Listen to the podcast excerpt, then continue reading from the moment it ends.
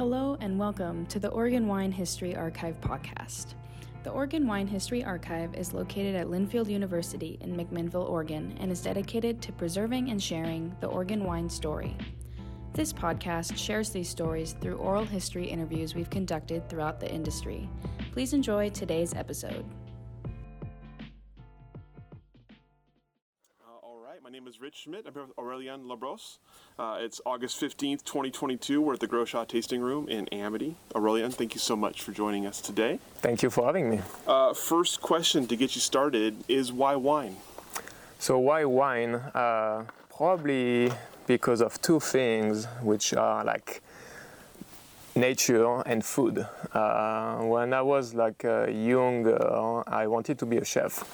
Uh, and I think at the time uh, I was like, it was about being 15, 16, and it was like, that was a big move to come with that. And uh, I don't think I was ready. Uh, so I did other thing, uh, and and I think I end, now I end up making wine, which is like very similar to to me it's like cooking. It's exactly the same thing uh, which has also this very like uh, important uh, connection with nature. I grew up in southern burgundy uh, in a village of about 400 people uh, so like in the middle of the countryside and i spent all my childhood in the countryside uh, and bouncing between like my parents house and being at, my grandparents house like little farm and we had like well i mean gardening and just cooking and like every everything was just like it has been a big part of my uh, of my uh, early life. Mm-hmm. Uh, and so food through my, especially my grandma and my mom. I mean, I started like I think I was just like about 10 starting. I think I remember at 12 making my first like dish and just like plating it and bringing it to my family. And i think it was like deviled eggs. And i was so proud. And i was just like you know cleaning the plate and everything. So it's just like food has always been i think like a an engine of motivation for and for creation an outlet for creativity as well. Uh, and so that was one of early on something that really interested me. And uh, and after yeah nature it's just like i'm love being outside. Uh, like I mentioned, I've been just like running around like when I was a kid, like outside and in the countryside between more fields than vines. I'm the first one making wine commercially uh, in my family. Uh, but like my great grandparents and uh, everybody around, we had vineyard like like that now have been like ripped off, but everybody was making their wine. So and, and, and, wine was always part of food also i mean gastronomy and just like the pleasure of the table too uh, we, we, have, we have a big family and so uh, we were not necessarily I think like wine aficionados, but we always had like an appreciation for, for wine, and uh, and we always had we had a little cellar. My parents had a cellar, and I think I learned. I, I started to learn more with my uh, oldest brother, that really got into food and into wine. Uh, and so it really poked my interest. Um, but it kind of like, it was in standby for a few years uh, until I started my first studies were in communication and marketing. And uh, after a few years, I had like kind of like two directions. It was like banking or distribution, and I was like, I'm that's not going to work because that I, I don't think that's that's for me. Uh, I had like I, I learned a lot of things that now in, ret- in, retrospect are very useful for what I'm doing, and I'm very grateful. I actually went through this path, uh, and at the time when I arrived at this at this moment, I had like one of my teachers. She was like the the the director of a, of another degree that was like actually just like the sales, communication, and marketing, but dedicated to the wine industry and wine products. Mm-hmm. And I was like, this makes more sense. Uh, and uh, so I did that. And that was kind of my first introduction, really a little bit more in, in depth with, uh, with wine. Uh, and we started, like, I was in, uh, in, uh, in Burgundy still at the time. Uh, and so I had the chance to have like uh, terroir courses with like uh, Jacques Irigaud, for example, uh, with one of the summits about like terroir, I mean worldwide. And I think when I just my first class with him, I was like, whoa, this is amazing because I always loved this story too. And it's just like I, I figured out that it's just like there is science, uh, there is history, and there is just crafting, and it's all here together. Uh, but I was not quite yet in like in the production mindset. Uh, so I started to work for a small estate after my degree in Burgundy, where I was doing some uh, import and export. Um, but they were so they were in south, just near Meursault, uh, domaine Alexandre, and uh, well, they were a very small estate. So I was doing sales and export, but I was giving a hand in the cellar sometime, and I went and I started working there like during the summer, like leaf pulling and some little things like we need some help. Do you mind if coming? And I was like, yeah, sure, I'll go in the vineyard. And at the end of my uh, of my time with them, I was like, my contract was finishing in August, I think. I was like, do you mind? I like to stay for harvest, uh, and this was back in harvest 20, 2008, yeah. And so I did my first harvest with them in in 2008. And a week in, I was like, that's it. And just like I don't want to just sell it and talk about it. I, I want to make it because this is just like it's just like connected like right away. Ah, it's just like the combination of a lot of different things that I really like and love and I'm passionate about. So right after that, in 08, I went to Chile, like uh, contacted my cousin lived in Chile for about 10 years, and a friend of his, Louis Antoine, uh, was making wine over there, and uh, and so I, had, um, I was done with my contract, done with harvest, and uh, I was beginning to think about I want to go and learn more in depth, um, and uh, I enrolled in Bordeaux School of Wine, uh, and I was starting in 2009 my uh, the school, but I had this like six months, and I was like, well, I should just like you know have this six months, and I want to just take the opportunity to maybe do a har- second harvest like somewhere else. So I went to Chile and I did uh, I did harvest uh, with Louis Antoine, uh, who was like trained in Beaujolais with like Marcel Lapierre, very more like quote unquote natural wine. I don't like the term natural wine because it doesn't mean much to me. Uh, I'll come back to that later. uh, but it's uh, that was my first really also experience in making wine with just only solely working with the grapes and really being non-interventionist but paying so much attention and i was in a it was my first like really big trip. Uh, also like i mean i went like in chile it was an amazing experience but i really dived into okay being like really opening up your senses and just really using your best tool which is your body. Uh, and uh, and after that, I came back in France, went to Bordeaux. I was the only one from Burgundy in my in my class, and uh, I will remember always like what I was told at first, like, "Oh, we love Burgundy, but we prefer wine." and it was like there is always this like little like rivalry between Bordeaux and Burgundy. And I, I have still a lot of friends back in Bordeaux. I had like amazing years over there, uh, but I went through from starting in the wine industry and in production uh, going without the book.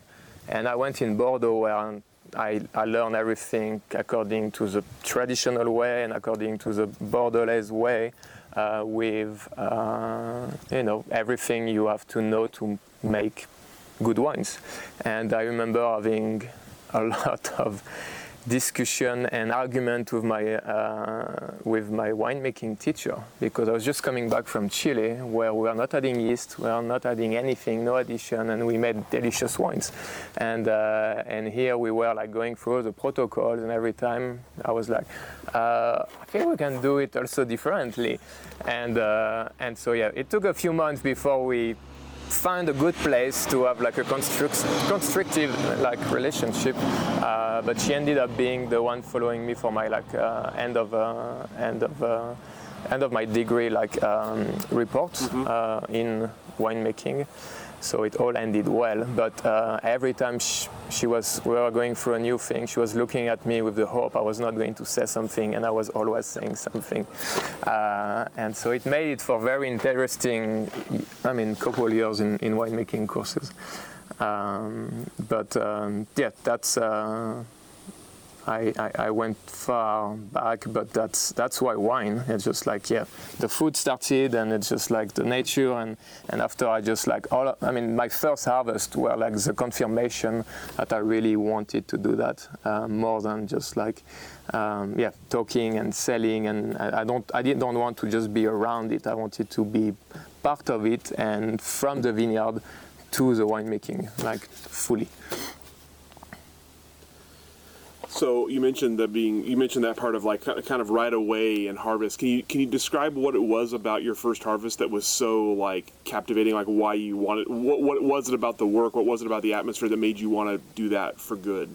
So I remember uh, so at this estate first harvest uh, it was like. Um, so the the dad and uh, and the son that were like the winemakers. I mean the, the, the son had like taken over but the dad was like at the time in his 80s was living 100 meters from the property. So he was coming every day. Uh, but like it was a very tiny cellar and it was like i think i remember even the first day i arrived i don't know what to expect really. I had read and trying to prepare but like and there was two other people that were uh, working there as like full-time uh, full-time employee and cellar people. Uh, and i think we arrived and i think when i started just like to see there is something about the the intensity that just caught me because it was like okay the grapes are coming the tractor is coming we have like the grapes showing up and now it's like we started sorting and after it goes in the fermenters and the first day was just like there is so many things. It's just like I'm never going to get it. Uh, but I remember as soon as the fermentation started and I was showing up in the cellar in the morning, and even being just like in the in front of the building it's just like everything was smelling there was so much stimulation.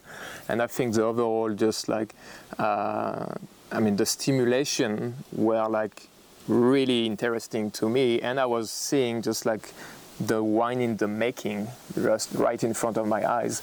Uh, and so and i was like beginning to grab on just like so there is a yeast there is that the temperature like oh yeah we are not just like going this is not like it's not a punch down we do like a, we do a pump over why do we do that? Uh, this first harvest i was not so much involved in kind of just like testing a lot. I was testing the fermenters but like I, I was so overwhelmed with everything else that it's just like I was focusing on that.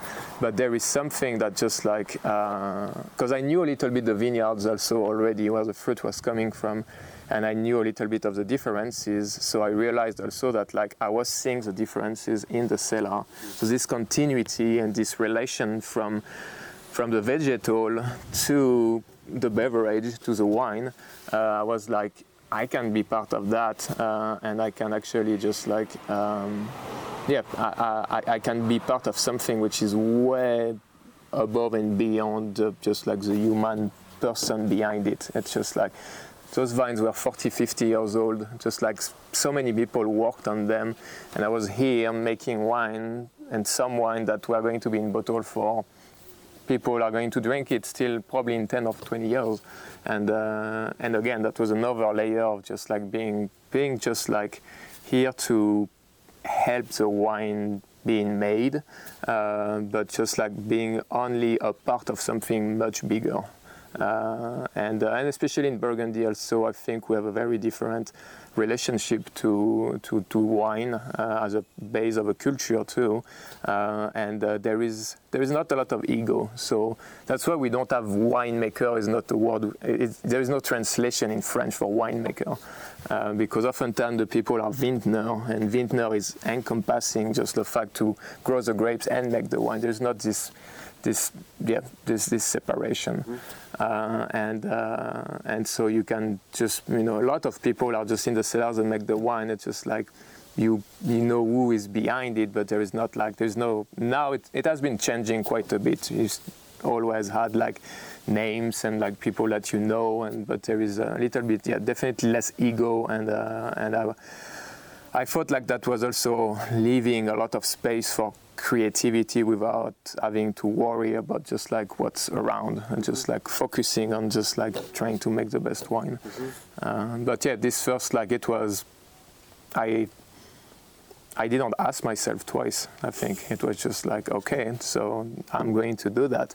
Where can I go? And uh, and I didn't want to stay in Burgundy because I wanted to be out of a region with like rich region. I love Burgundy and just like I love Pinot Noir. Pinot Noir from Burgundy have a very like uh, special spot in in my heart. But uh, I was like, I want to start like looking at wine from different perspective and that's why I went to Bordeaux, uh, which was like a, a very interesting experience uh, because I ended up um, working in Bordeaux uh, for for a few vintages, but when I was in France, I focused mainly on vineyards. So I was working in the vineyard, I was making wine, but I was spending most of the time in the vineyards. Uh, and in Bordeaux, uh, I worked in Saint-Emilion and in Pauillac.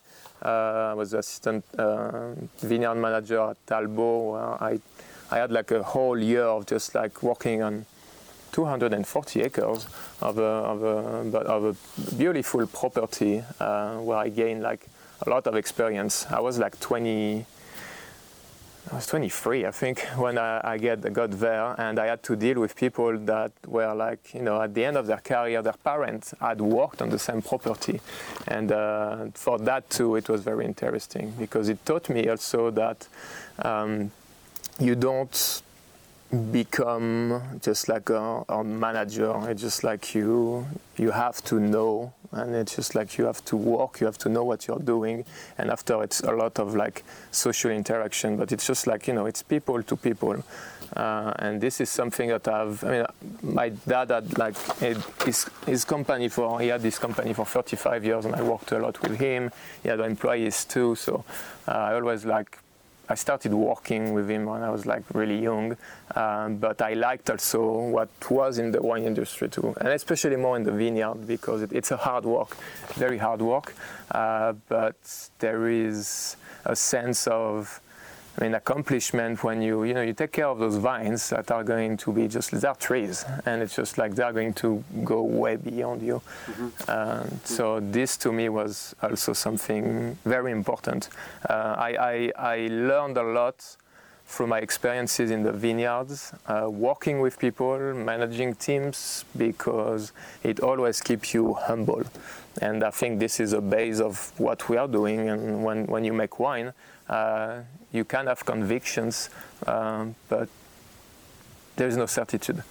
And it's just like uh, if you begin to have certitude and you think you just got it, it doesn't take long before you get a slap. And it's just like, whoop, what happened? Oh, yeah, hail, frost, just like something happened. And it's just like, I mean, we can do only what we, what we can do. It's just like there's a big part. Mother Nature is always here and kind of like that's what's going to guide the, the quality of, of, of, what's going to be in the bottle. Uh, but it's, uh, it, it's requiring uh, also to be in touch with yourself. So to me, making wine uh, is also a great, like, I mean, it's I'm going to learn for the rest of my life. I won't have enough of my lifetime to be good enough or to know enough about wine, I think. So that's also, it's like the, the, the constant learning.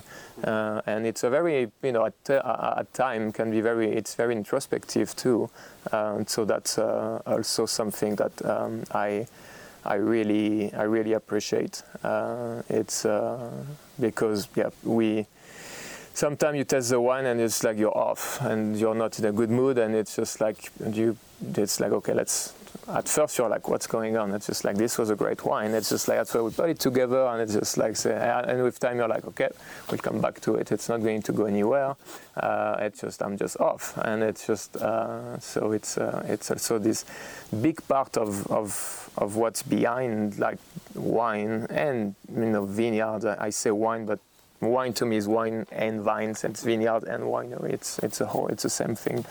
So it's just like yeah, something which is very human at the at the root, uh, and uh, and it's about transmission too. Uh, it's about also community and uh, and talking. Or I mean, I had the chance to to talk with people that just in the very non-scientific ways like taught me the best thing I know as of today to make wine. And like I mentioned earlier, just uh, our body is our best tool. And just you know, when in back in Burgundy, when the Cistercian monks in the 12th century delimited, they called the clos and the different climate in Burgundy.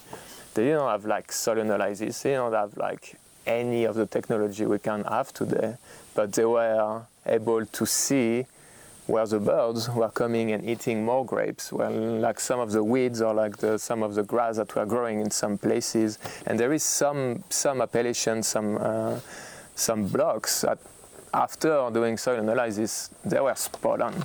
So it's just like it's uh, it, it, to me. It's uh, I have this little book, uh, which is like 50 pages.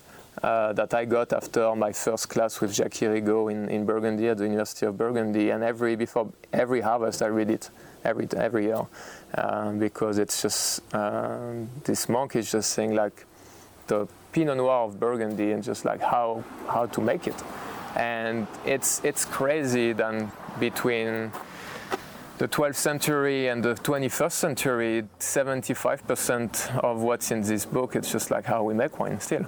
Um, i think we are getting more and more in the details sometimes we are losing ourselves in like the detail because the more you know the more you want to know the more you can find some things that are not correct according to new standard. And and so it's uh, to me it's yeah it, it, it's trying to you know there is like i think it's yves saint laurent this french designer that said like you know fashion fade style is eternal. So when you can find a style, when you can find what's a proper way of expressing a terroir or a vineyard, it's just if you can find that, and you will always fine tuning, but it's just like it may not please everybody, and you can't please everybody. Eh, at time it may be just like great, and at over it can be just good, but it's just it's about consistency and about like looking like with years after, um, and uh, and that's something also that like through now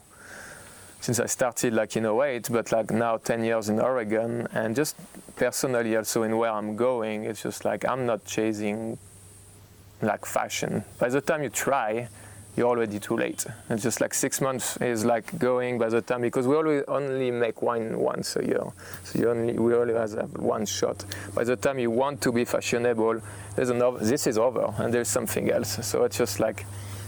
It, it, it is just like, and it's very difficult to just always being just trying to be after something, which is there is always there is already enough evolution in what we are doing uh, that I think it's already a full-time job to be consistent and to try to develop something that makes sense according to what you believe, your convictions, and the places, the vineyard you work with, and the kind of wine you want to make.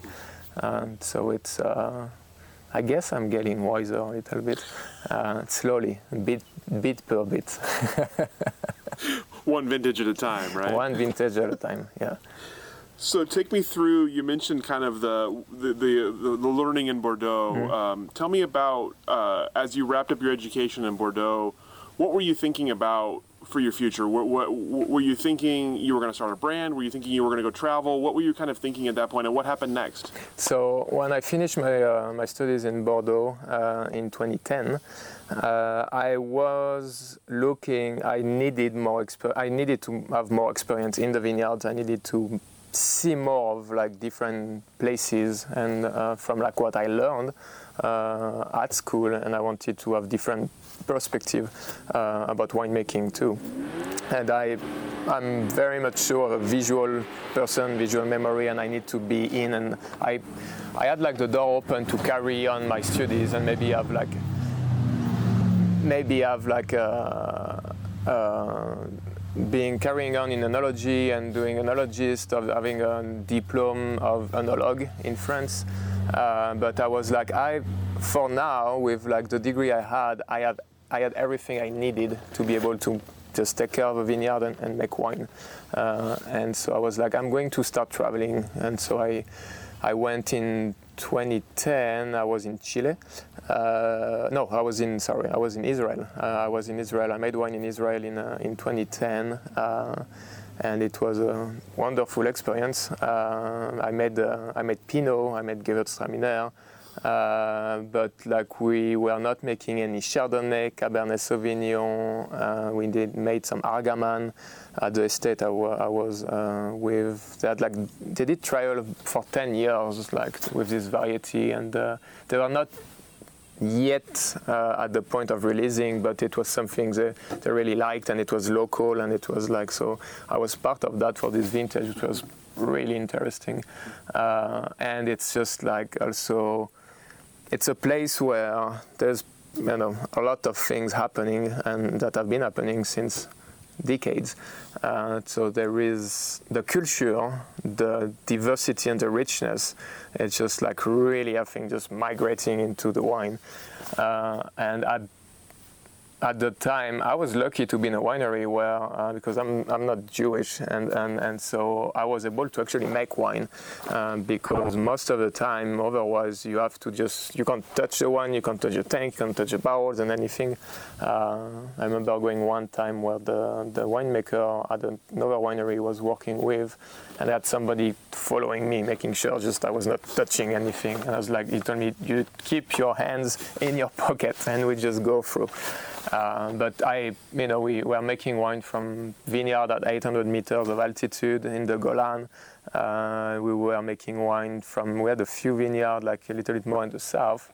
Um, and, uh, and I discovered it's a fairly new industry. Uh, I mean, there was a lot of wine made like for like hundreds of years, but just like commercially, it really started not that long ago.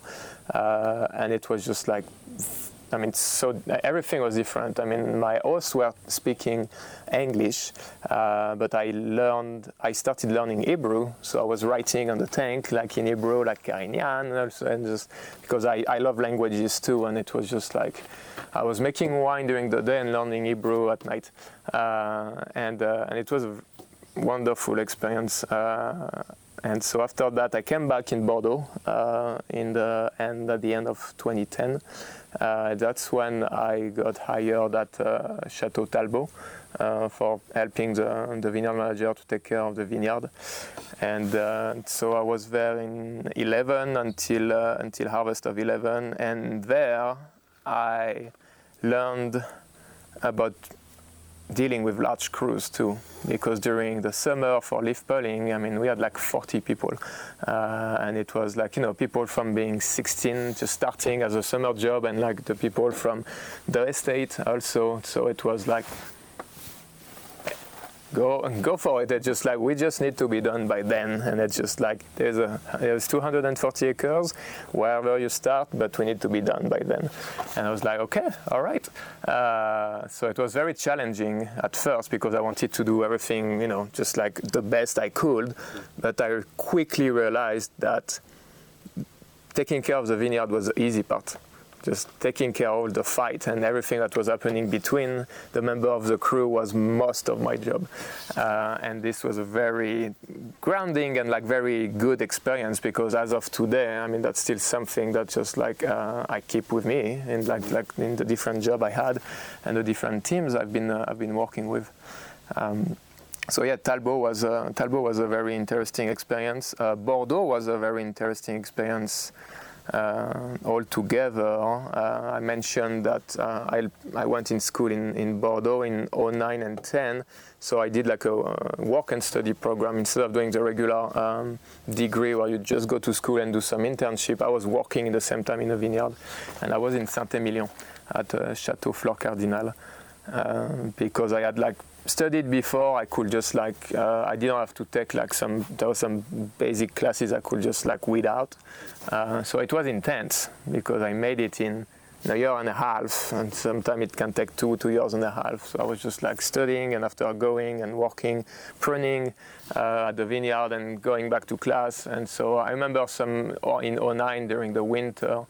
Uh, when I was pruning, uh, I was just like getting up, pruning, coming back, sleeping, and start again. And I did that for, and I and I learned also that I mean I had worked in the field when I was when I was younger and helping, but like it really showed me that like how hard it is to take care and to tend the vineyard, and that it's something that you should not like overlook, and uh, it just really like uh, I think set uh, like this level of respect for vineyard worker, for people that are actually just allowing us to make wine. Uh, and uh, I never took that for granted. And in every places I've worked, I've tried uh, my best to always, uh, always have like this respectful and this being grateful also for, for, for people that are, if I'm not if not, I'm not part of them, if I'm not in the field, I always want to acknowledge and make sure that there's this acknowledgement of of the of the hard work uh, that is allowing us winemakers to to make wine. Uh, and uh, so yeah, this was 11 Talbot, and after my my mom got really sick, and so in 11 I moved back in Burgundy, and uh, to get closer, and I worked uh, at uh, Domaine Guy and Yvan Dufouleur in the Nuits-Saint-Georges. And uh, so yeah this was like going back to burgundy and just like in a very we had like about i think 40 acres uh, and a lot of tiny plots like everywhere. So it's just like i remember like it's like oh go to Chambolle-Musigny, and just like you'll see, you'll find it's like you take the first road, you go on the left. Don't take, don't, don't go in those vines; they are not ours. There's three vines, three row of vines that are ours, and after it's in the other side of the village. And I was like, I'm never going to get it uh, because I, I, came from just like everything was around the chateau in, in, in, Talbot, and here it was Burgundy. It was just like here, there, there, and uh, and I remember like I. I did at some point like started working and my colleague arrived and was like you're working in the vines of the neighbor so just come back here.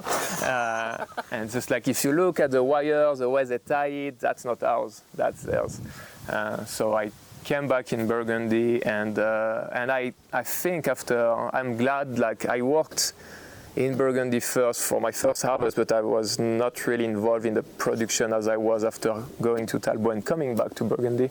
Uh, and I think going back to Burgundy in 11, uh, I really had a better understanding of like what Burgundy wine and vineyard and what what what it meant to be making wine and growing grapes in Burgundy, and it really my level of appreciation of like of uh, of my region just like really just like went at another level, uh, and I think I. It has, I think, from not from the get going, but after this experience, I knew that I wanted to one day plant my own vineyard. That was going to be the ultimate goal, uh, and it still uh, is as of today. I know it's just uh, it's going to be it's it's it's not happening yet, but I've never been that close. Every day I'm getting closer to it. Uh, but it has always been something that like I know that and I knew that if I was going to get serious about wine. I want to be able to tend the vineyard, to plant the vineyard, to find this location, uh, maybe finding vine already in production, but like really just like having this deep connection from the vineyard. Mm to the winemaking. And so it's uh, it's has been a lot of thinking through the years of just like where, how, uh, just which variety, and it's just uh, I'm not. I think my my uh, kind of my career and just like the way things have been going, I realized that there's varietals I really like to work with. I love Pinot, uh, but to me the place is more important than really the varietal. Uh, if I find a, a, place like a land uh, where I can see a potential for like the future, doesn't matter if it's just like if I can make great Cabernet Franc, I will be very happy to be making Cabernet Franc, which is one of my favorite varieties. Uh, but uh, if I find a terroir for Pinot, I'll make Pinot. Uh, so it's about finding the place, and after finding I mean, the variety to me is kind of like the catalyst of the terroir. So it's like finding what's the best tool to express the terroir. And so I, I got to, to be less like inclined to really focus on maybe just uh, only be working or saying like I will make Pinot Noir. I mean, the dream will be one day to be able to make Pinot Noir in Burgundy uh, and have a tiny plot of, of, of Burgundy Pinot Noir. Um, but it's just I mean, the, it is challenging for many reasons, uh, especially economically. I mean, it, it is just like the prices. I mean, by the time, I mean, everything is happening. If you are not living in Burgundy, it's really difficult to know when things aren't getting to be sold or what like when there is maybe somebody who has like vineyard for lease or it's just like yeah. And even when you are from this village and you go to the next village you're already seen at the time and i think it's still a little bit of that you're already seen as a foreigner from village to village. So me from burgundy now living in oregon coming back it's just going to be like yeah it's going to take me like five years to be part of the community. Uh, but it's uh, yeah it, it's just a different dynamic. Um, and uh, so 11 yeah i went back to burgundy and uh, and in I had been to Chile and Israel, uh, but I wanted to have an experience in uh, in the states, uh, being like on the West Coast, like California, Washington, Oregon. I didn't know, but I wanted to. I I was hearing a lot about what was happening here, and I was I I just want to go for harvest. Uh, just have an experience. I want to see and experience it, and I think that's just like again another another perspective on on, on, on wine, on vine growing, tending vineyard, and, and also making wine. So I applied. Uh, through I don't know I think maybe 10 or 15 vineyard at first uh, and uh, in 12 so I, I, arrived here in August 8th uh, 2012 and uh, I think it was in April 2012 I got like uh, somebody from Oregon contacted me because um, I had put like my resume in like some sites and and I look at the name of the it was Del Rio Vineyards like I don't know them. And it was Southern Oregon. I was like I didn't even know they were making wine in Southern Oregon. And the winemaker the head winemaker Jean-Michel so he's French and from uh, Muscadet. And uh, we talked on the phone for an hour, and at the end he was like, "If you want to come, I mean, you'll be, I'll be happy to have you for harvest." So, in August, I was here in Southern Oregon, and I was supposed to be there for six months, and I stayed in Del Rio for seven years. Uh, so what was supposed to be just like an experience in the West Coast in USA became just like where my where home is now. Uh, and uh, and it was like wonderful seven years uh, where I went like again an experience of a very I mean we had 12 different varietals on the estate. Uh, when I arrived we had 305 acres. Uh, when I left we had like 400 and 62 and two properties. Uh, so the, the winery and the vineyards have been growing quite a bit. Uh, but through my, my time over there and coming as just like a harvest assistant, I, I ended up just like being making the wine with Jean-Michel like as a really a tight team, the two of us, and uh, and we did a lot of great things. Uh, but I knew that at some point I was looking, I wanted to reconcentrate on smaller scale and like uh, more of like maybe just like different expression of terroir and not necessarily not having a large estate.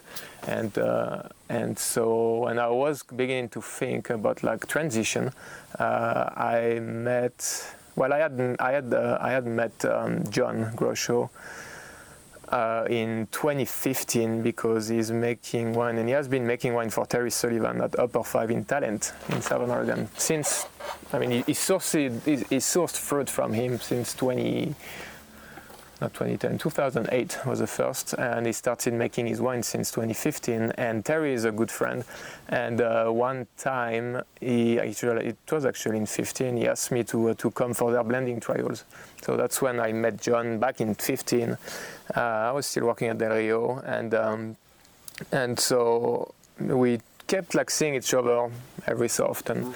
And I think when I was in transition in 2019, and I was, I was, I mean, I, I talked to Terry, and I think he mentioned it to uh, to John, and John contacted me and asked me if I would be interested to um, to come help him and just make wine here in the Willamette.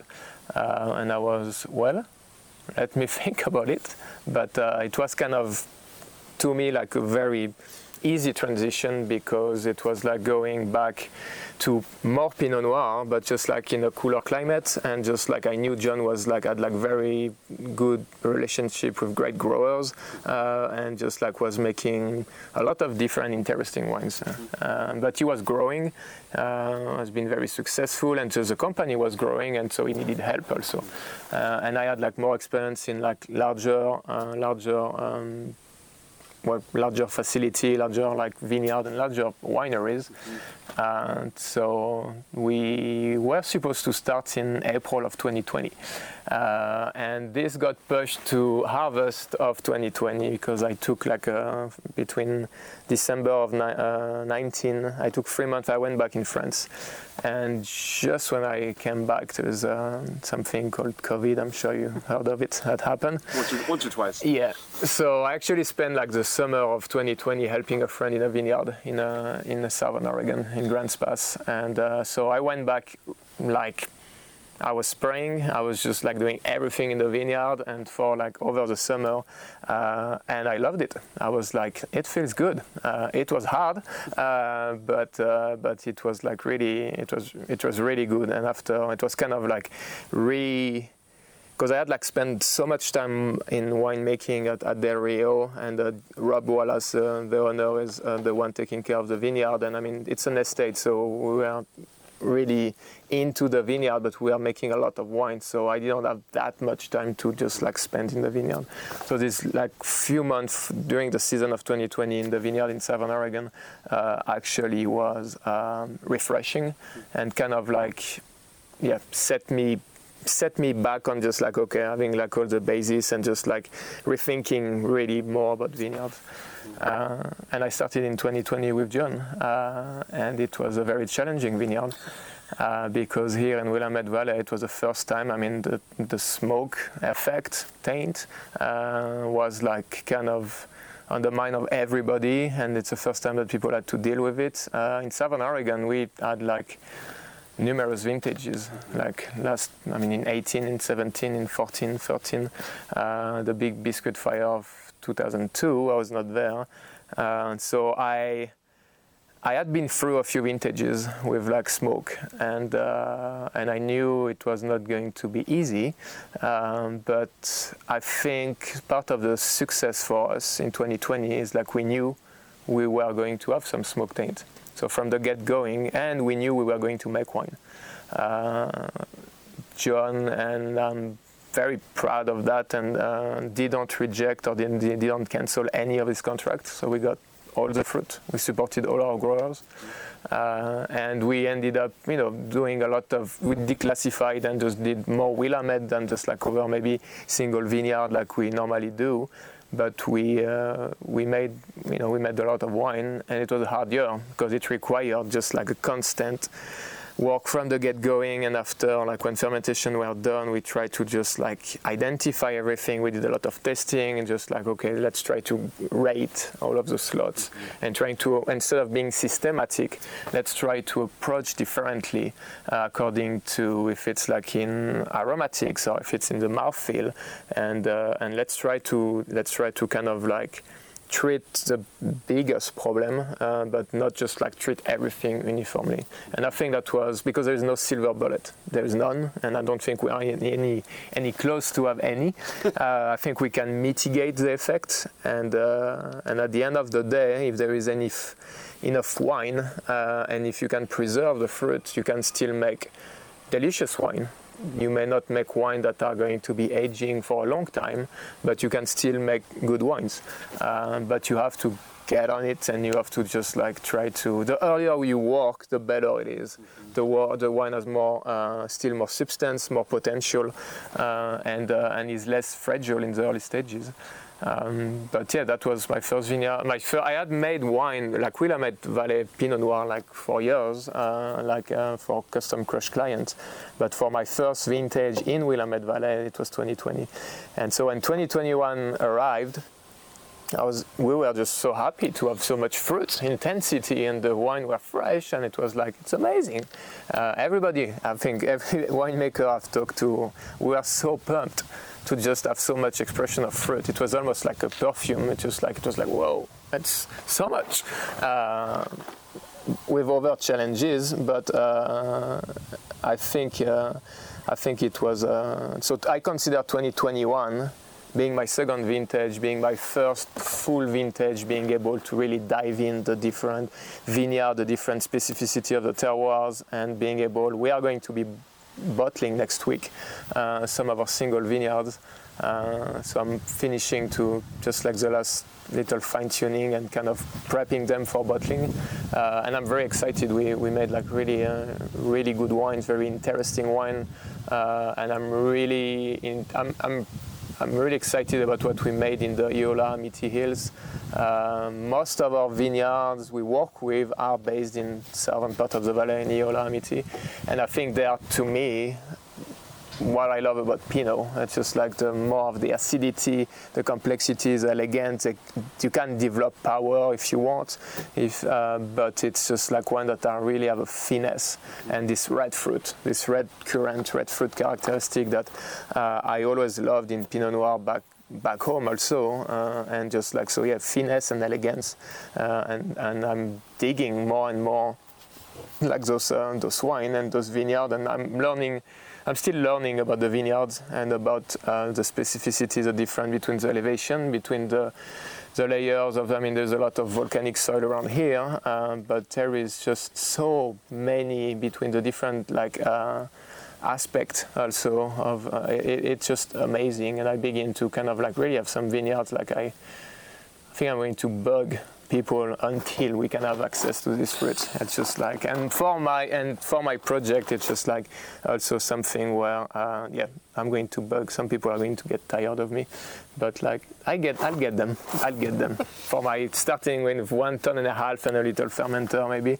Uh, but yeah, I think there is a lot of well potential. The potential has been already just like um, shown, and just like there is already a lot of great wines that have been here, made here, uh, but I think uh, it shows also that with like the warm vintage, we're having more and more of warm vintage. It's just like to me, I believe, and that's just my my my way of looking at it. But I think like Eola can take the the, the challenges of climate change somehow better. Uh, I think there's a lot of like higher elevation too, and it's uh, and you can see now like where the new properties are, new vineyards are getting planted. We're only getting higher uh, to uh, to. I mean, 10, 15 years ago, it would have been you're never going to get ripe, and now it's just like you're going to be able to keep freshness and still keep Pinot relevant. Mm-hmm. And, and I think that's uh, the right direction. Uh, and it's just like also a key to, to kind of maintain making refreshing wine, refreshing Pinot. Uh, I'm, I'm, I'm not interested in, in in Pinot, when it begins to be too dark, too rich, too uh, too intense, I, I, am an acid freak, and so it's just like I, I that's the same way I approach white wines. Um, but for Pinot, it, it has to have like this like mouth-watering aspect and this like maybe lighter color, and, and that's the beauty of Pinot. It's sometimes you look in your glass and it's just like well, there's no color. I mean, but then you put your nose in the glass and it's just like this like intensity.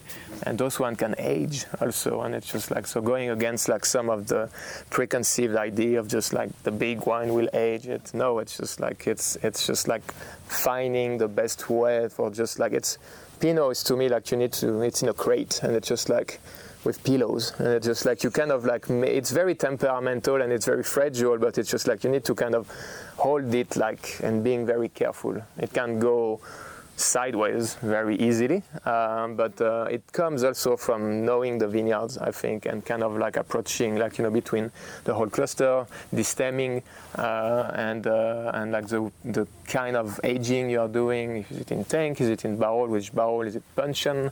Uh, we have been starting using concrete uh, with John uh, for like Pinot Noir. Uh, we have more concrete coming this year.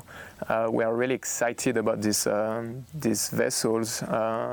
And we have concrete eggs. We have like large fermenter because to us, like last year 2021 was is a very generous vintage uh, with a lot of fruit intensity and like to me a little bit of a lighter body less less intensity of tannins.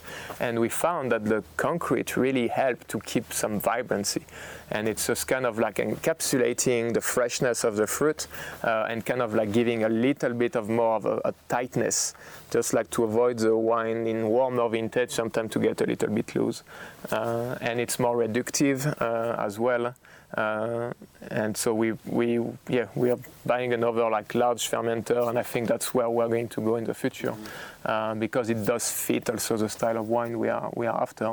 Uh, those food-friendly wine, uh, vibrant with like uh, refreshing, fair amount of acidity, and just like trying to focus on on fruit, fruit freshness and intensity.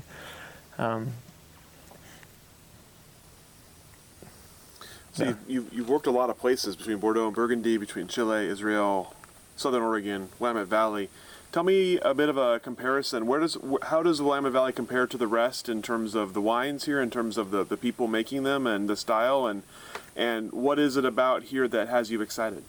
Uh, so I think the wine in general. I mean, there is no secret recipe in wines. So it's just like we're not reinventing the wheel. Uh, so you know, we are we are just like dealing with like fermentation and you know making grape juice into wine. So it's just like from my from my experiences, that's also what I, I, I saw and like where I am right now. It's just like if you tell me you have like those secrets, and just like I mean to call BS on that, but uh, it's uh, it's uh, I think yeah through my, through different region and countries I went to and made wine in uh, the culture there's those different cultures that are so important into how people are just like looking at wine and what it means to make wine. Is it just like a job? Is it uh, is it sometimes just like really something like you're carrying?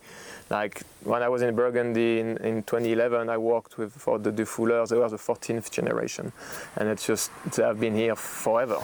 Uh, so it's just like uh, looking at wine. It's just like I don't know. It's it's second nature. It's just, it's not a question. It's just like if, and it's just like yeah, we're going to do it. And so it, it just really changed the perspective of just like uh, about like how it's not you're not going to do a job. You're just like you're waking up and going to make wine or going in the vineyards like you will be taking care of your property, taking care of your house. Uh, you will be just like you, you cook, you make wine and you cook. You need to eat for to live, and it's just like well, it's kind of almost the same as just like we need to make wine because it's so part of our life. Uh, I think in uh, in Bordeaux, you know, between Bordeaux and, and Burgundy, there is just like two different approach, I will say like there is a, the bourgeoisie of Burgundy and there is the aristocracy of Bordeaux, uh, and uh, and I'm I'm not from the wine business, so I'm, I'm a very outsider. Uh, but it's just like there is definitely more of like a, a, a country like in a very positive way, just peasant way in Burgundy to be making wine. Uh, when there is uh, in Bordeaux, it's a lot more of an establishment, mm-hmm. uh, and so there is also a lot more. It's it's less open. To me, it was like I, I, was very lucky to just like be part of those teams and those estates where I mean I had like great times, but I could feel the weight of you know the tradition, and and so it was like you're not here. You're, you're, not hit. You're not. You're not there yet. Just like it's going to take you some time. And I had so much energy too, and just like and I wanted to learn, but I wanted to do, and I, I thought like I was like I knew what I was doing too. Uh, so it's uh, it's like kind of this makes me think of that because when I came back in Burgundy in 11. Uh, and after I worked at uh, Dufouleur, I applied in a few different estates, and uh, there was one estate like a famous and very good house. And uh, i was like we are two at the last uh, and i was not like they didn't hire me because i was too young. Uh, i had more experience than the other person but i was too young. And uh, this kind of like hit me. I was like doesn't make any sense. And it's just like i was like okay i know i'm going to have to deal with that if i stay also in burgundy if i stay in bordeaux. Even though in bordeaux i had i, I, I think like i would have had uh, more opportunities more rapidly. Um, but it, it, this like arrived, and after I started traveling, not really thinking about that, but when I started to go and travel, and I saw that just like it was like so much opportunity, and it was about like, wow, I mean, it's like you have the, it's like okay, let's do it, and it's just like do you want to carry on? It's just like there is much more. We, we are making more wine. We really like what you're doing, and just like let's do it. It was not like, eh, how old are you? And just like, uh, for how long have you been doing that? And just like, no, there was none of that. And I think this came also in my travel to see that um, I learned through the very traditional way, and I'm very grateful for that because it set some excellent basis for me to be making great wine and uh, being a, a, great vintner. Uh, but uh, I was also through this those training and like those experiences back home uh, I felt that it was going to be a long way. And I was, re- I mean, I was committed to the long way, uh, but I thought that like I restraining my motivation was going to weigh on me quite a bit. So when like I had opportunities abroad, uh, I just like took them because I didn't feel the need to come back home. I, I could have I could have went back home and just like I'll be at, as of today, I'll probably be more in a vineyard than making wine. I'll be just like managing vineyard and making a little bit of wine. But I think if I was going to go back and in France, I'll just stay in the vineyard. Uh, but there is, yeah, going back to, to the original question about like different region and. Uh, I think it's yeah, it's uh, the people that I met, uh, the way of making. I would say from having studied and learned in, in, Bordeaux, when I was in Israel, it was very Bordeaux oriented. The techniques were like really, I mean, the variety are also just like more like Bordelais varieties. Um, and so it was very close to Bordeaux somehow. When I arrived in Southern Oregon, I was like, I went to my first testing. It was the Oregon wine experience at the time, mm-hmm. and I tested a r- range of wines, and I was like, there's a lot of potential, but there's a lot of work to do. And it's just like I was, uh, it's, I mean, that was, was very stimulating for me. And it's just like, you know, those people starting having vineyard, uh, even though if Southern Oregon is just like probably historically where like wine started in the state, uh, but it's a mosaic in Southern Oregon. And it's, I think the challenge and for Southern Oregon as of today is to to be able to be a center of attention but uh, and being part of the map on the map. And there's some leading like uh, estates that are really just like going for the long term. Uh, i have friends that are really really making uh, really making great wines and are like so much involved in just like in in vineyard and in viticulture at a very high level. Uh, so i have like i still keep Southern Oregon in the back of my mind because I know one day I think I will make wine from Southern Oregon. Mm. Uh, and uh, but there is like it was like going back to it's open. Everything is possible. When in, in back home also it, you have to just like you have right of plantation and it's just like you you can't you can't plant Cabernet in Burgundy. Uh, you can, but it will be just like Vin de France.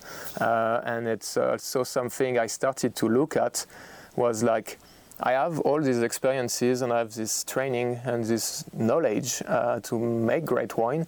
Uh, and I think here I can see that there is an open or blank canvas, and it's just like I will apply to myself the same standard, and I do, and I always did. Like like if I was in French, in, in France, in Burgundy or in Bordeaux, under like the strict rules of the appellation and the AVA, but I can make Cabernet Franc and Gamay and Aligoté in like in, in the same valley, and uh, and Southern Oregon was to me kind of like looking or just learning about what it is, what it is to be in like in a brand new region in something where things are really starting and just like there is this just like uh, and, and, people coming from everywhere. Mm. just through my seven my, my seven years i've been seeing people a lot of people from california but from europe as well.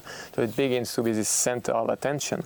Uh, and i always had like a close eye on the willamette valley but uh, i think in the willamette valley and that's why i mean we moved here with my wife. We we moved like full time here uh, last august. Uh, and uh, and I was like, I knew that there was this community in in uh, in in, uh, in Willamette Valley that was also really really strong uh, because when they started, there was just a handful of those people, and they had no choice but to be together. And uh, and I think the the like I I call them the old guards of Willamette Valley. Uh, I mean, are the reason why we are able to make what we do right now. They've been working really hard to establish and to show that there is so much potential and great things that can be done here. Uh, so it's like the, the respect towards that is over generation, uh, but also in the same time looking at what's possible now and how things have been changing. So it's also, okay, how do we keep making great wine? Sustainably and in the for the future and for and starting planting vineyards for the future generation. And uh, that's that's I think where I mean I'm, I'm I'm thinking a lot about that those days because when I look at at land when I look at potential vineyard places or I'm looking in the eastern part of the valley I'm looking on the coast uh, I'm looking in places where right now you don't see any vineyard uh, but the projection we can see the forecast of like of how the seasons are going to be is definitely, you know, we had last year we peaked at 116 Fahrenheit here, uh, and, and, and what's the most complicated is not necessarily if it's getting warmer or cooler, but it's just like the more of the succession of those extreme like weather uh, event. And I think that's global warming and that's climate change. And we are lucky because we work with vines and are extremely resilient, extremely resilient, more than so many other plants uh, and much more than human. Uh, but so we we can we can project ourselves in the future, uh, and it's just like it's always taking a bet because it's like okay, we're going to plant. Gamay, we're going to plant aligote, and it's just like, well, I don't know what it's going to be in 15 years, but what I can do, and something I will focus on a lot when I start like looking more deeply uh, or more like seriously about plantation. Uh, it will be rootstock. It will be just making sure to have the vegetal material that can kind of like take just like all those changes that are happening. And you know, for the longest time since I moved here, everybody was telling me you don't have to worry about water in Oregon. And it's just like everybody was looking south in California, just like, oh yeah, California drought, we've seen it, and it's just like, no, we have Oregon is not like safe with water, and it's just like it it does change dramatically how you approach like vineyards as well. Uh, in southern Oregon, there's a lot of vineyards are irrigated. We're lucky up here we don't need to. Uh, you see new vineyards getting planted with some irrigation, at least maybe for the first few years. So establishment is very important. So even if you remove it after, but making sure those roots are going deep mm-hmm. and being established too, just like being more resilient again. Uh, so it's uh, it's yeah i think there is a, a collective knowledge and experience up here um, that's like really appealed to me uh, but also seeing that i can have i can make excellent pinot noir uh, but i'm going to be able also to just like have other varieties that like uh, I'm, i think have a very good like potential up here. Like I mentioned, like I love aligote. Uh, there's a vineyard we work with that just planted some aligote. Uh, there is, you know, Cabernet Franc also is something you begin to pop. I made some some Syrah last year for a client from the Van Duzer corridor it was a, I mean, probably one of the best wine of the year. Uh, just like I, I love, like I like Northern Rhone. It was spicy. It was like lower alcohol, just like very, just elegant and not like rich and big. And uh, and I was like, wow. I mean, this is amazing. I mean, we, we can do that, and, and we are more in a place where we will be to we will be able to craft like elegant expression of Willamette Valley, and that's what I'm going after. I don't, I, I, I want to carry on making great Pinot Noir, but I'm more and more after expression of Willamette. And like I mentioned earlier, the variety being the catalyst, it's just like if it's like a great Cabernet Franc from Willamette Valley, it would be a great Cabernet Franc from Willamette Valley. Uh, and, uh, and so I think this to me is very important because uh, we cannot just think about what we are doing in the short term anymore. Uh, we were never really able to, but more so now. It's just like we really have to think twice before we put vine in the ground, uh, and uh, and we are lucky that people that have been making wine here for a long time and developed vineyard have been also developing and, and creating this enthusiasm for Willamette Valley wine, for Oregon wine. So, so we have a, Oregon is, is always poking uh, uh, attention, and it's just like there is, a, and when you see now who is moving to Oregon, it's also a very big, I mean, very big change. There's a lot of French influence. I mean, from like you know the Drouhin back in 1987, I think, uh, and after you had like Lafon that came, and you have like uh, Nicolas um, uh, J. Uh, there is like I mean a lot of people moving from California as well. Uh, you had like recently, I think it's Bollinger, like Champagne House that like uh, in, and uh, so it's just like it says something when you have so many people from so many different places that are just like coming and merging towards towards one region. Uh, it says about just like yeah, everybody is seeing um, a potential. Mm-hmm. Um, but it's just like I, I think the it, it's interesting because I'm a little bit less connected to Burgundy than I used to be. Um, but I'm still connected to friends and like I have friends in different regions and we talk and uh, they have now the challenges than we have had for a long time the drought, uh, the frost, and uh, and so it's uh, it's it's the challenges are getting to be the same everywhere.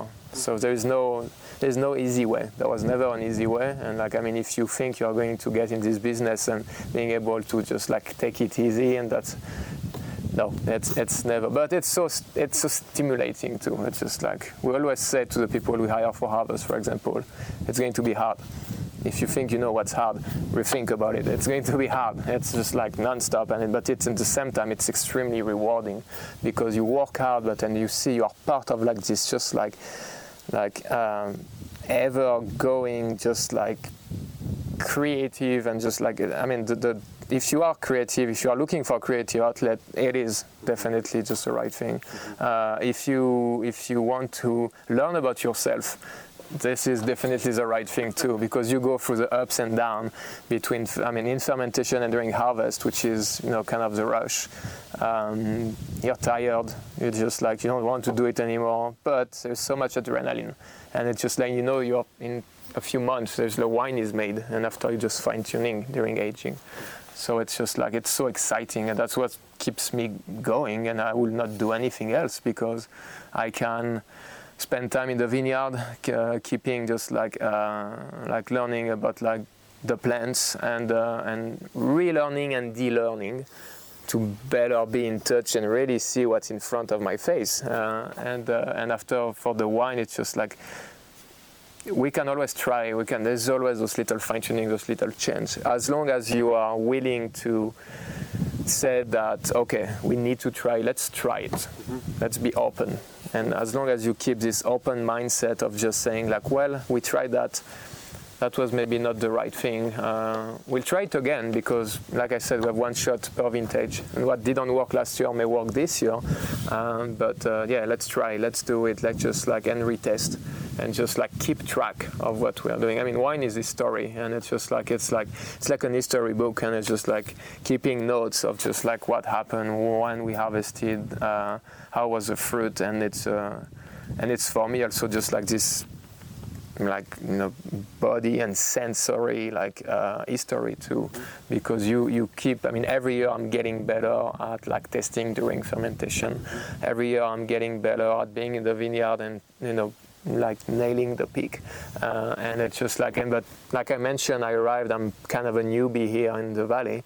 So i just like i've started working with those vineyard. And to me it's just like it's hard to it's hard to under five years that's my personal opinion but to kind of really have like a, a good grip on a site, a good grip on the wine you make, because throughout five years you are going to maybe have like a very hot vintage, you are going to have a classic vintage, you may have a very cold vintage, probably have, have some um, uh, disease pressure, uh, you may have like an early harvest, a late harvest. I mean, there is like and you can begin to you need to go through the through the extremes and the different like end of the spectrum so you can actually create in your mind kind of an idea of what the average can be. And after okay what are like something we are always going to do with those sites uh, and after you, you adjust just like you keep bringing tools in your toolbox.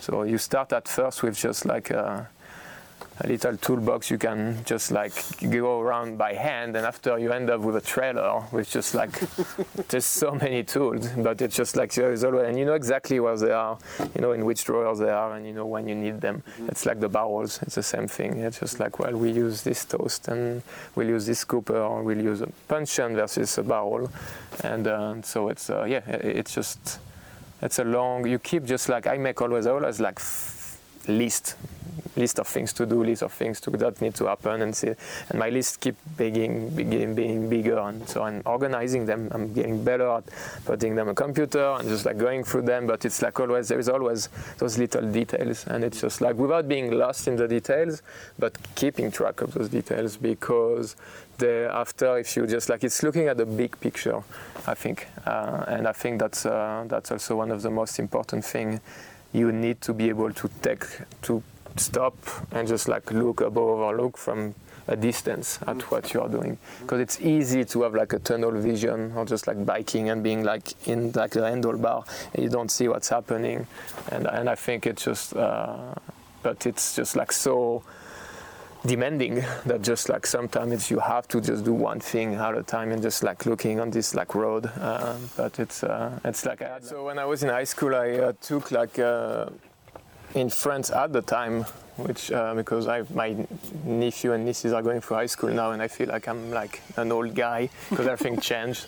But like you are taking options, and I had take, uh, taken uh, social and economy, and I remember like uh, my teacher like showing us like this uh, drawing where you know you had this field of like uh, of flowers, and it's just like he was like, well right now most of you are just like right here looking at just like and you know from this high point making this triangle and you see only a part of the field. And it's just like well we're going to work towards bringing you a little bit higher so you can have a better sense of the whole field and seeing all the beautiful pictures the uh, flowers there is having a better idea of what the big picture is. Uh, and uh, and I had another teacher later on that kind of like really was on a mission to, to, to kind of like broaden our perspective and I'm very grateful for that because now it's just like serving me like every day. It's just like you, you have to, to be able to be looking at what you do, what you've done, where you're going, and kind of like always like I always like to mention that like I mean my the way I feel when we make the wine uh, with John also is like I always try to keep momentum, always be moving, always being a little bit ahead or like at least uh, having a little bit of a buffer. So if something happens, we are not like tight and we don't have to react or catch up. Uh, and so trying to always think about the next step um, because we know there is so much we can have like uh, we, we can handle and we can also kind of like have control over. Mm-hmm. and i think it, it did happen and i think this probably happened to a lot of other winemakers too or people making making wine and working in vineyards. You go through i'm going to try to just like have everything under control and it's just like it is impossible it is just totally impossible, and it's just like it's the best way to have a nervous breakdown and just like to just like quit. Um, but it's just like when you when you reach that, and it's just like okay, that's a uh, you are reminded that it's just like you have to also uh, trust. You have to uh, and you have to be try to be resilient too. I mean that's why I mean I've and letting go I think I'm, I'm originally my, per, my personal, personality always been to be like a planner, so I like to plan things. When I started making wine, I had to change that. Uh, organizing, yes, but like letting go for the best.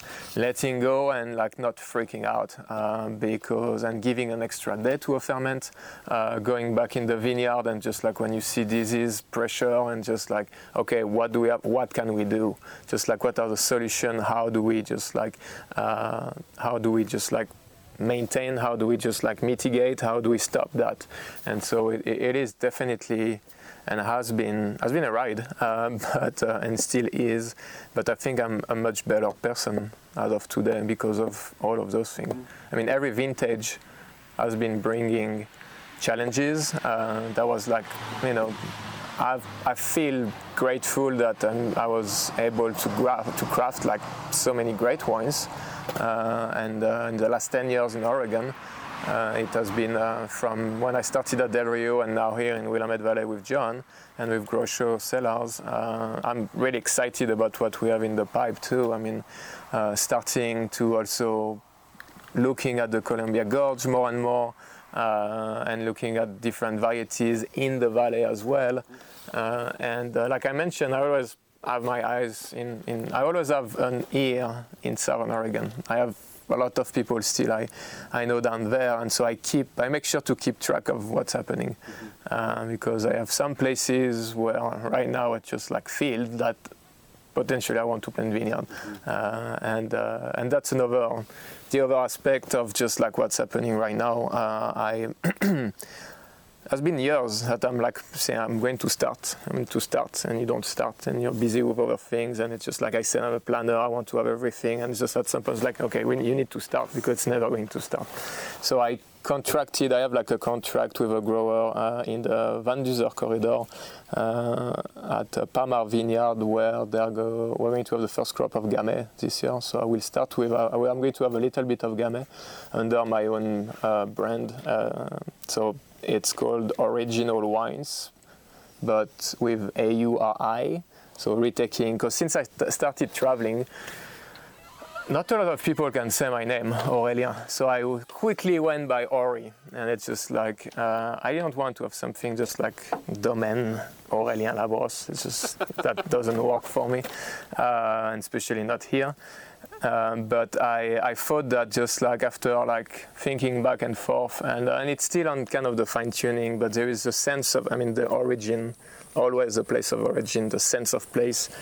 We can call it our sense of place, it's the same to me. Uh, and after being original, also the original approach, uh, and uh, and so it will be kind of an umbrella under which I will um, just like make different wine that may be from Willamette, that may be from our region, but the focus is going to be Willamette. Uh, and uh, I want to make Pinot, but to me it is just such a variety which is particular uh, that uh, I really need to find something that is exciting, that is different, and I'm going to start at a small label. I don't want to put an extra just Pinot in like in the sea of Pinot Noir there is. So it's just like I'll I'll be I'm going to wait and if there's an opportunity I will take it, but that's not my focus right now. I'm just trying to find just Pinot Noir. Mm-hmm. Uh, like I said, I just want. I mean, I have a few. There's a few places that planted aligoté and it's just like I'll be interested. Like I, I love Chardonnay, but it's again it, it's uh, I'll I think I just prefer like I, I, I love Burgundy Chardonnay. Uh, I, I, have some friends here that are making delicious Chardonnay, uh, but it's it's uh, it's this very particular neutral varietal that just like when you have the right side can make extraordinary wines. Uh, I I don't even think that like I am necessarily a, a, great like Chardonnay winemaker uh, yet, uh, and and I think it's just like I I, I, want to I want to carry on. I want to have more experience within within I mean over vital, but also I mean I, I have mean I've made Chardonnay for a while now, but it's just like I'm never satisfied with the Chardonnay I make. That's kind of that's where we can put it, and it's just like maybe because I'm just too hard and I just like I want to I have an idea and a standard that I really want to reach and I kind of like I had some things that were close but like never like really close enough. Mm-hmm. Uh, and uh, and so I, I, I, think like we're going to make this year some Chenin a little bit. I'm really excited about that uh, because I, I love Chenin from the Loire Valley and I love the acidity and. Uh, so I, I think I'll have more fun also, just like with with, uh, with a variety like this. Uh, I think I think Chardonnay will come at some point, and it may come under the sparkling form versus a steel form. Uh, I have a So Jean-Michel from uh, Del Rio started uh, in 2015 is a is a sparkling like label like Maison Jussiaume, and uh, we worked together when he, because we are making it at Del Rio. So I, I helped him and we worked on the first vintages together, and I mean it, it is so different. It is so demanding. It is so labor intensive, but it's just like it's all about precision and transparency. So it's just like you have to capture the essence, and that's what's really interesting for me. Uh, I like the you know the old like ancestral way, like the, the, the what we call now. I mean, there's pet nat everywhere, but uh, the real pétillant naturel, uh, where you just like start the fermentation and bottle before the end. Uh, I really like some of. I have some wines that I, I, always go towards because they are just like they are pure and they are precise, um, but they are just like also more. Uh, first of all, affordable and I think more people can access to this one. And that's something that I didn't mention yet, but this makes me think of that.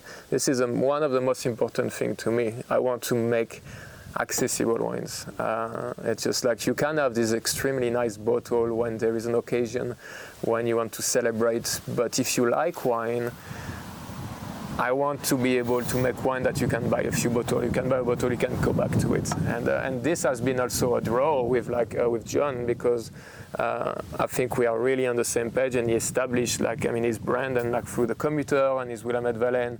most of the wines we are making, they are still accessible, uh, but and to me it's uh, it's the most challenging it's the most challenging thing to do to make like affordable wine but of great quality mm-hmm. uh, when you have a great site you really have to mess it up to make a, a, a, bad wine. So it's just like it's like yeah. I mean, I can make a Grand Cru, and it may be may not be like from back home in Burgundy. And if I have access to one of these vineyards, it's just like if it's not good, it's on me, and it's just hundred percent because it's just like it's given, uh, and and uh, and you still need to know that like the terroir and being able to express, but it's more much more challenging to make uh, to make affordable wine where you have less buffer. I mean, it's just like you try to be also trying to have we have the same approach from single vineyard to making our, our Willamette Valley. Uh, it's just like it doesn't change, and that's something I do every time. I don't often go to tasting room, uh, but when I go and visit our region and I go tasting wine, I always start by the cheapest wine. And I just like always, and I go because you know you go and you just want to test like if you say you're in the industry, they will just get, get like those bottles and it's like well, that's great, it's it's amazing, but. Uh, it tells me a lot about just like what people are doing if there is just if the quality it's just like not uh, consistent mm-hmm. and that's what we are like shooting for with john it's just like from our like uh, the most affordable wine we make to the single vineyards. It's just like you have to have this consistency.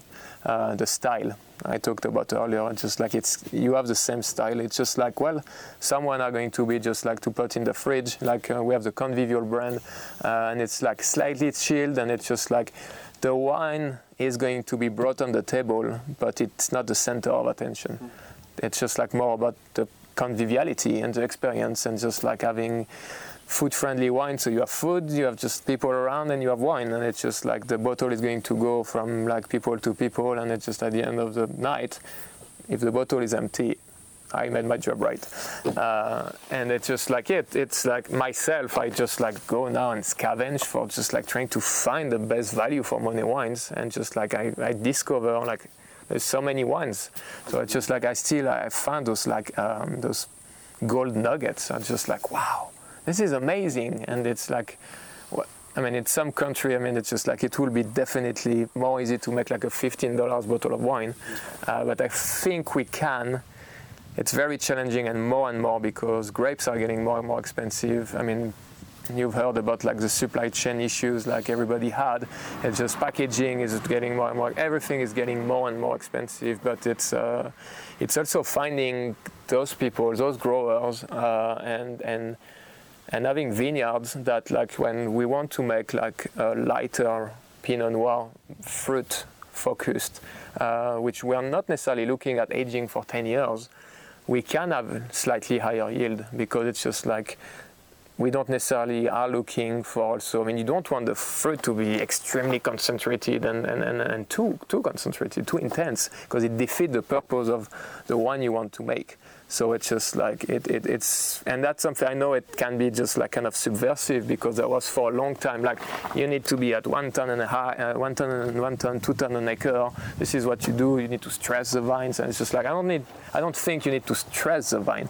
The vine is a wild, like plant that if you don't just like pull it like or you don't try to keep it in line it's going to go like i mean when i was in chile we we had like those País those mission grapes. We were harvesting in in trees and they're just going 20 feet up. That's what they do. They want to propagate and they want just to reproduce. So it's just like we already put like kind of like we keep them in rows or even if they're like in in in, in goblet or just we we keep them in a field where they are just like tied to each other. So we we already stress them somehow. Uh, it's uh, it's more like instead of stressing to me, it's about finding the balance and having balance and healthy plants. You know, if you have higher yield, you need to make sure you have a great canopy and you have like enough of vegetal around and, and vegetation to be able to sustain higher yield.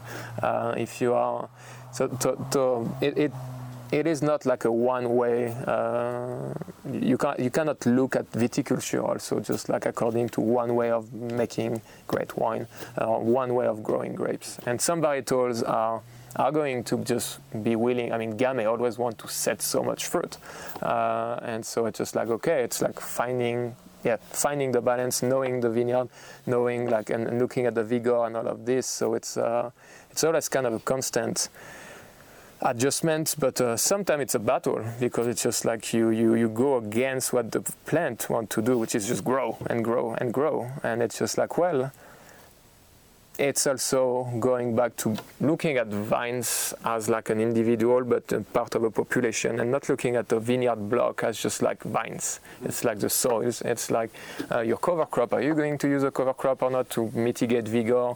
Just like what's around there? Are we going to just like keep a cover crop? Are we going to remove it? Are we going to till or not?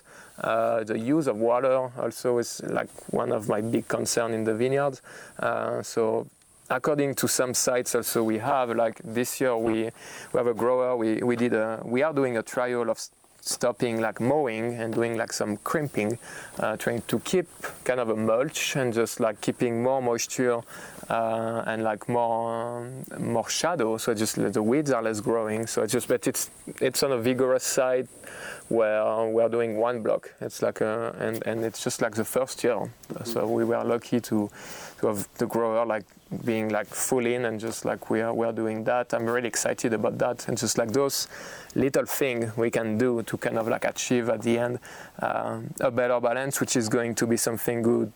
Especially, I mean, it's a winning winning for the grower and for us winemakers. Uh, it's just like it has to be finding this balance, and the balance is finding the balance of the vines uh, for making balanced wine, but it's always the balance between also the people that are involved into like the whole process, uh, because we are looking at long relationship. Uh, if you want to make great wine, I think you always have to look in the future. So you ca- it cannot be just like a one-year base like kind of deal. Uh, and uh, and like also you know you're here to support each other and like in the tough year like 2020 it's just like we were here, and uh, it's going to be a time when our growers are going to be here and say like, okay, it's just like the yield are really low. Just let's we'll see how we can make it work. Mm-hmm. Uh, so it is detrimental to to have uh, to have those uh, those relationship, and uh, and I think that's something that at the end I saw also a lot in the Willamette Valley. I saw like those strong relationship. I saw this community, and I saw the opening and being able to be part of something that is um, going to go far. Something where there is people that are the diversity of people we we have, and I mean um, I mean diversity by people coming from everywhere. Uh, the diversity in the wine industry is like still a work in progress otherwise, and I think we are finally getting better. Uh, and uh, I mean, it's much more diverse than back home. in Burgundy, uh, but uh, and it's it, it's changing a little bit more everywhere for the good and for the better. Uh, but yeah, I, I, think we we have a, a collective uh, knowledge and collective experiences here that are just like the basis for just only getting better, and that's kind of like that's kind of the goal uh, also, and and being able to to support more than just like the wine industry and the people in the wine industry are just a part of the picture. When I talk about community, it's like the broader community as well, uh, and and so that's uh, also. I mean, for me and my wife also, it's it's something important when we we moved up here. Just like we want to be part of the community, and it's just like if we stay we're going to be here for a long time. So it's just like starting to like you know knowing. Start. It starts with your neighborhood. It starts with the person you work with, and after trying to see how we can have a positive impact. And I think if we all kind of look at it this way, when the, the small things are slowly starting to be big things, uh, and uh, and it's it goes through exchanges and communication and talking to each other too. So. Um, yeah, I'm talking a lot, so it helps. But uh, it's just I don't have an issue with that. so it's uh, and, and, now people can understand me better. So my, my English is getting better as well. Uh, but it's uh, it's very good. Thank it's you. I, I, struggle with French accents, and you're doing awesome. So let me let me ask you about. You mentioned your new brand, uh-huh. original Auriginal wines. Uh, you mentioned starting with Gamay. Yeah. Tell me about uh, sort of what are you thinking with the brand? What do you what do you want to get out of it? And what is kind of your do you have a goal in mind or kind of a, a, a, a accomplishment in mind? So Auriginal wines is is to me like um, it's a start of something that well the starting of Auriginal wine even if I did didn't put it in words was like when back in 08 when I started making wine and decided to that I found something and it through the years, I think it got. I saw how deep the connection was, and, and then that's through the different years and through especially my time in Oregon, I think.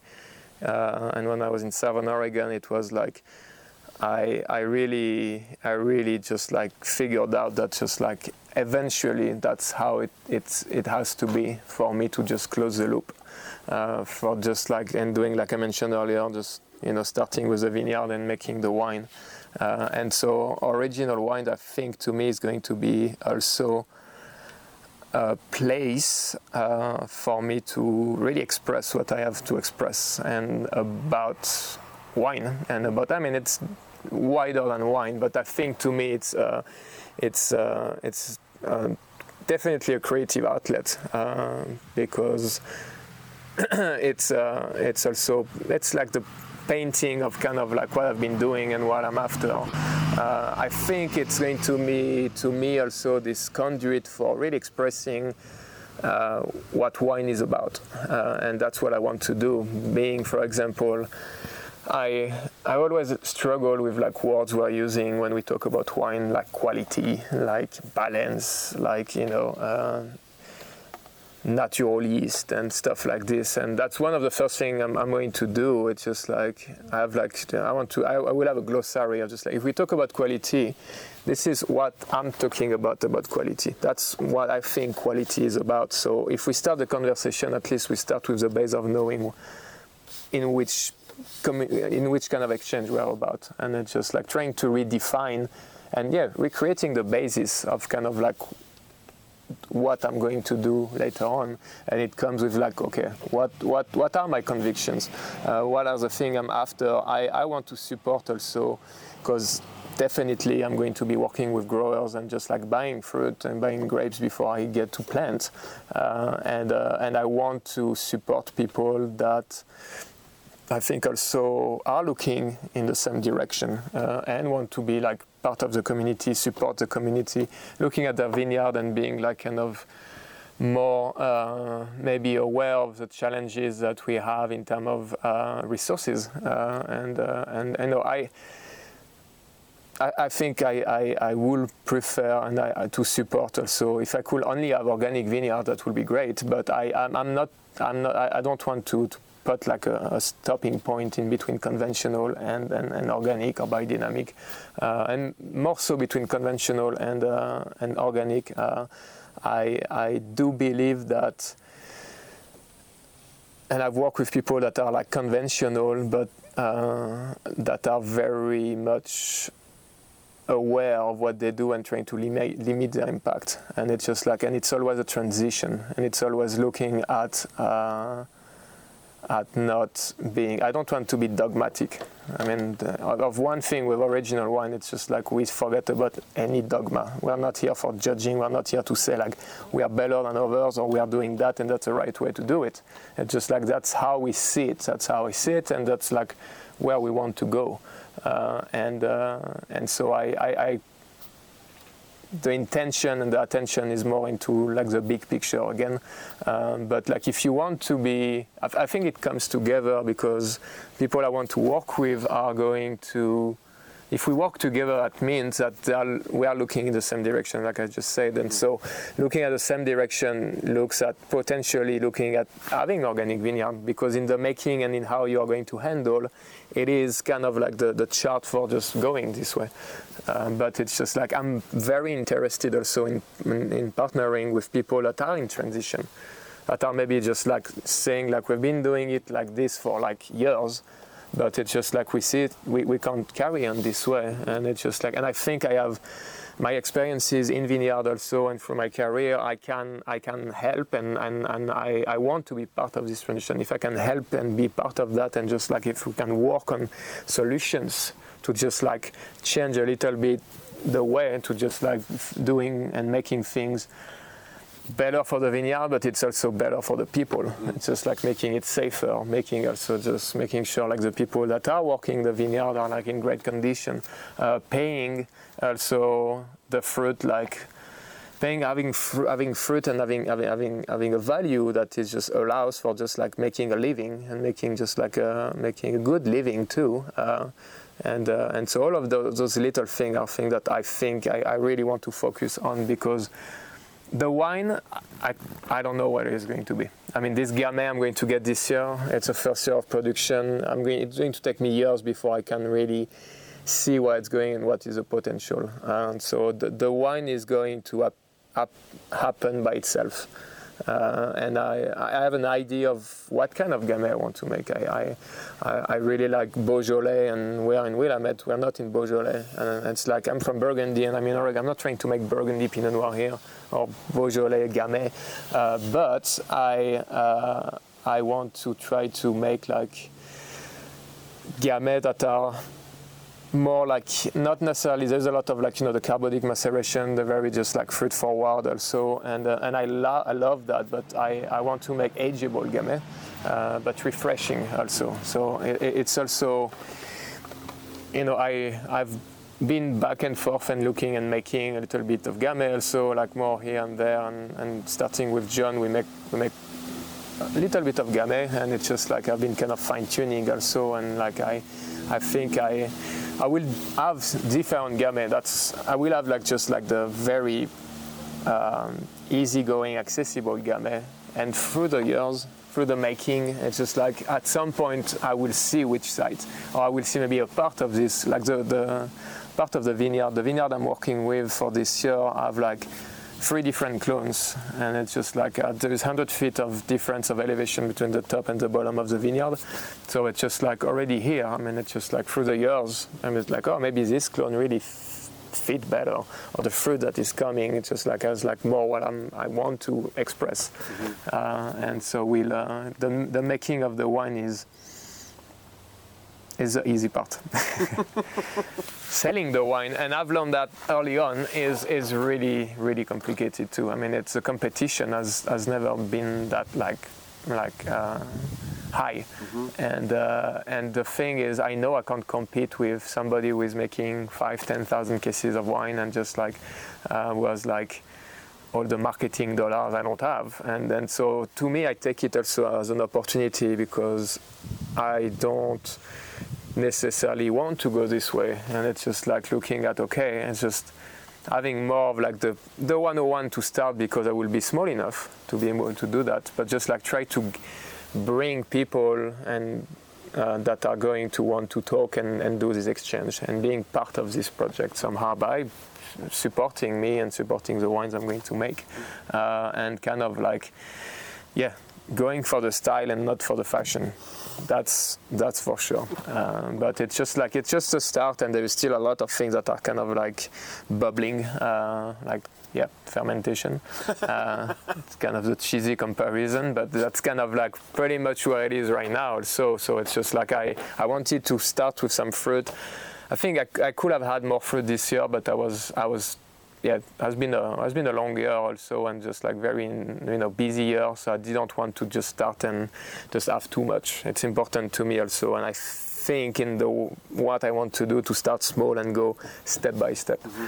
Uh, and, uh, and and we'll come to white. Where I, I will work with white. I, I, want to make white wine, but white wine to me are requiring more establishment. You need you know like more con- temperature control. You need uh, it's like different tanks, more tanks. It may be just more expensive. Also, red wine to me is probably easier to start with. Mm. Uh, so we, we will get will slowly, and maybe we'll see the Gamay this year if like I see like I don't feel like I can really make like the kind of red wine I, I, I want to, or the what I can do. It's just like maybe I'll make a Gamay Rosé, and uh, and so we'll start with that. So it's uh, I don't, uh, and especially working with a young vineyard, it's just like um, there is nothing we know.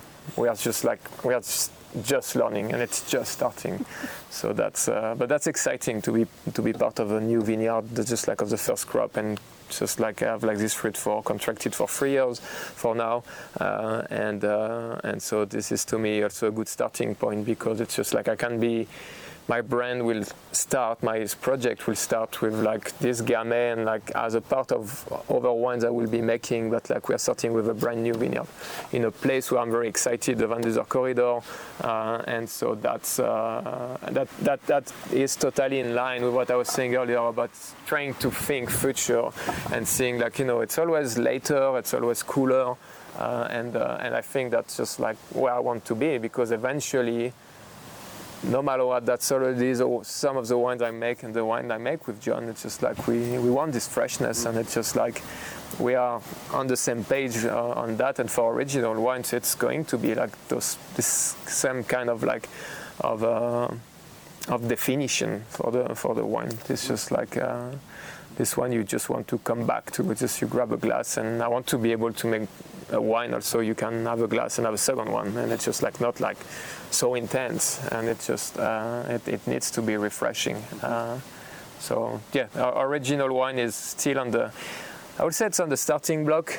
My shoes are on and uh, and it's just like I'm I'm on the starting line, and it's just like uh, this year is going to be just like yeah, kind of fine tuning the starting block and making sure the shoes are the good one and after next year we'll just like probably go for the race full on. Love it. That's awesome. It's all the questions that I have for you. Uh, anything we I should have asked that I didn't? Anything we didn't cover that we should have covered here today? Uh, there is just maybe I should say a few words about Oregon in general because. Uh, just to maybe to, to wrap up. Uh, so I've been here like for 10 years, a few days ago. Uh, Happy anniversary. Thank you. And so I spend most of the time in Southern Oregon, but I've been like aware and in the making of some of the wine up here in Willamette since like you know 2012, uh, and uh, and I think I'm. I mean, yeah, that's that's that's home for me and my wife. Uh, and uh, and I think it's a really exciting region. I mean, we'll I just love Oregon in general. Uh, I love being in Southern Oregon for the mountains, for like being in like those little valley and just like being like higher altitude and uh, and being just uh, also uh, in this just like spirit of pioneering. And and I think I think if there is one thing in Oregon we have, we still have this pioneer mindset that is just like just a great starting place for making great wines. Uh, and it's a great place to live, and it's a great place to just make wine and just do the job like we love. And I think that uh, the potential is just like so much more than we think it is. Mm-hmm. So I'm really excited about being part of like the Oregon Oregonian community. Fantastic. Uh, well, again, congratulations, 10 years here. Thank you. Uh, congratulations on getting your brand getting uh, started. And uh, thank you so much for taking your time today to share your story with us and, and host us here at this, at this beautiful place. We'll go ahead and let you off the hook. Thank you very Thank much. Thank you for joining us for this edition of the Oregon Wine History Archive podcast. And thank you to all our supporters, partners, donors, and interviewees who have helped make our project a success. Be sure to check out our website at OregonWineHistoryArchive.org for more interviews, photographs, wine labels, and more. And stay tuned for more interviews as we tell the story of Oregon wine. The Oregon Wine History Archive podcast is brought to you from the Oregon Wine History Archive at Linfield University, with a very special thank you to all the Linfield Archive students who have contributed to these oral history interviews over the years.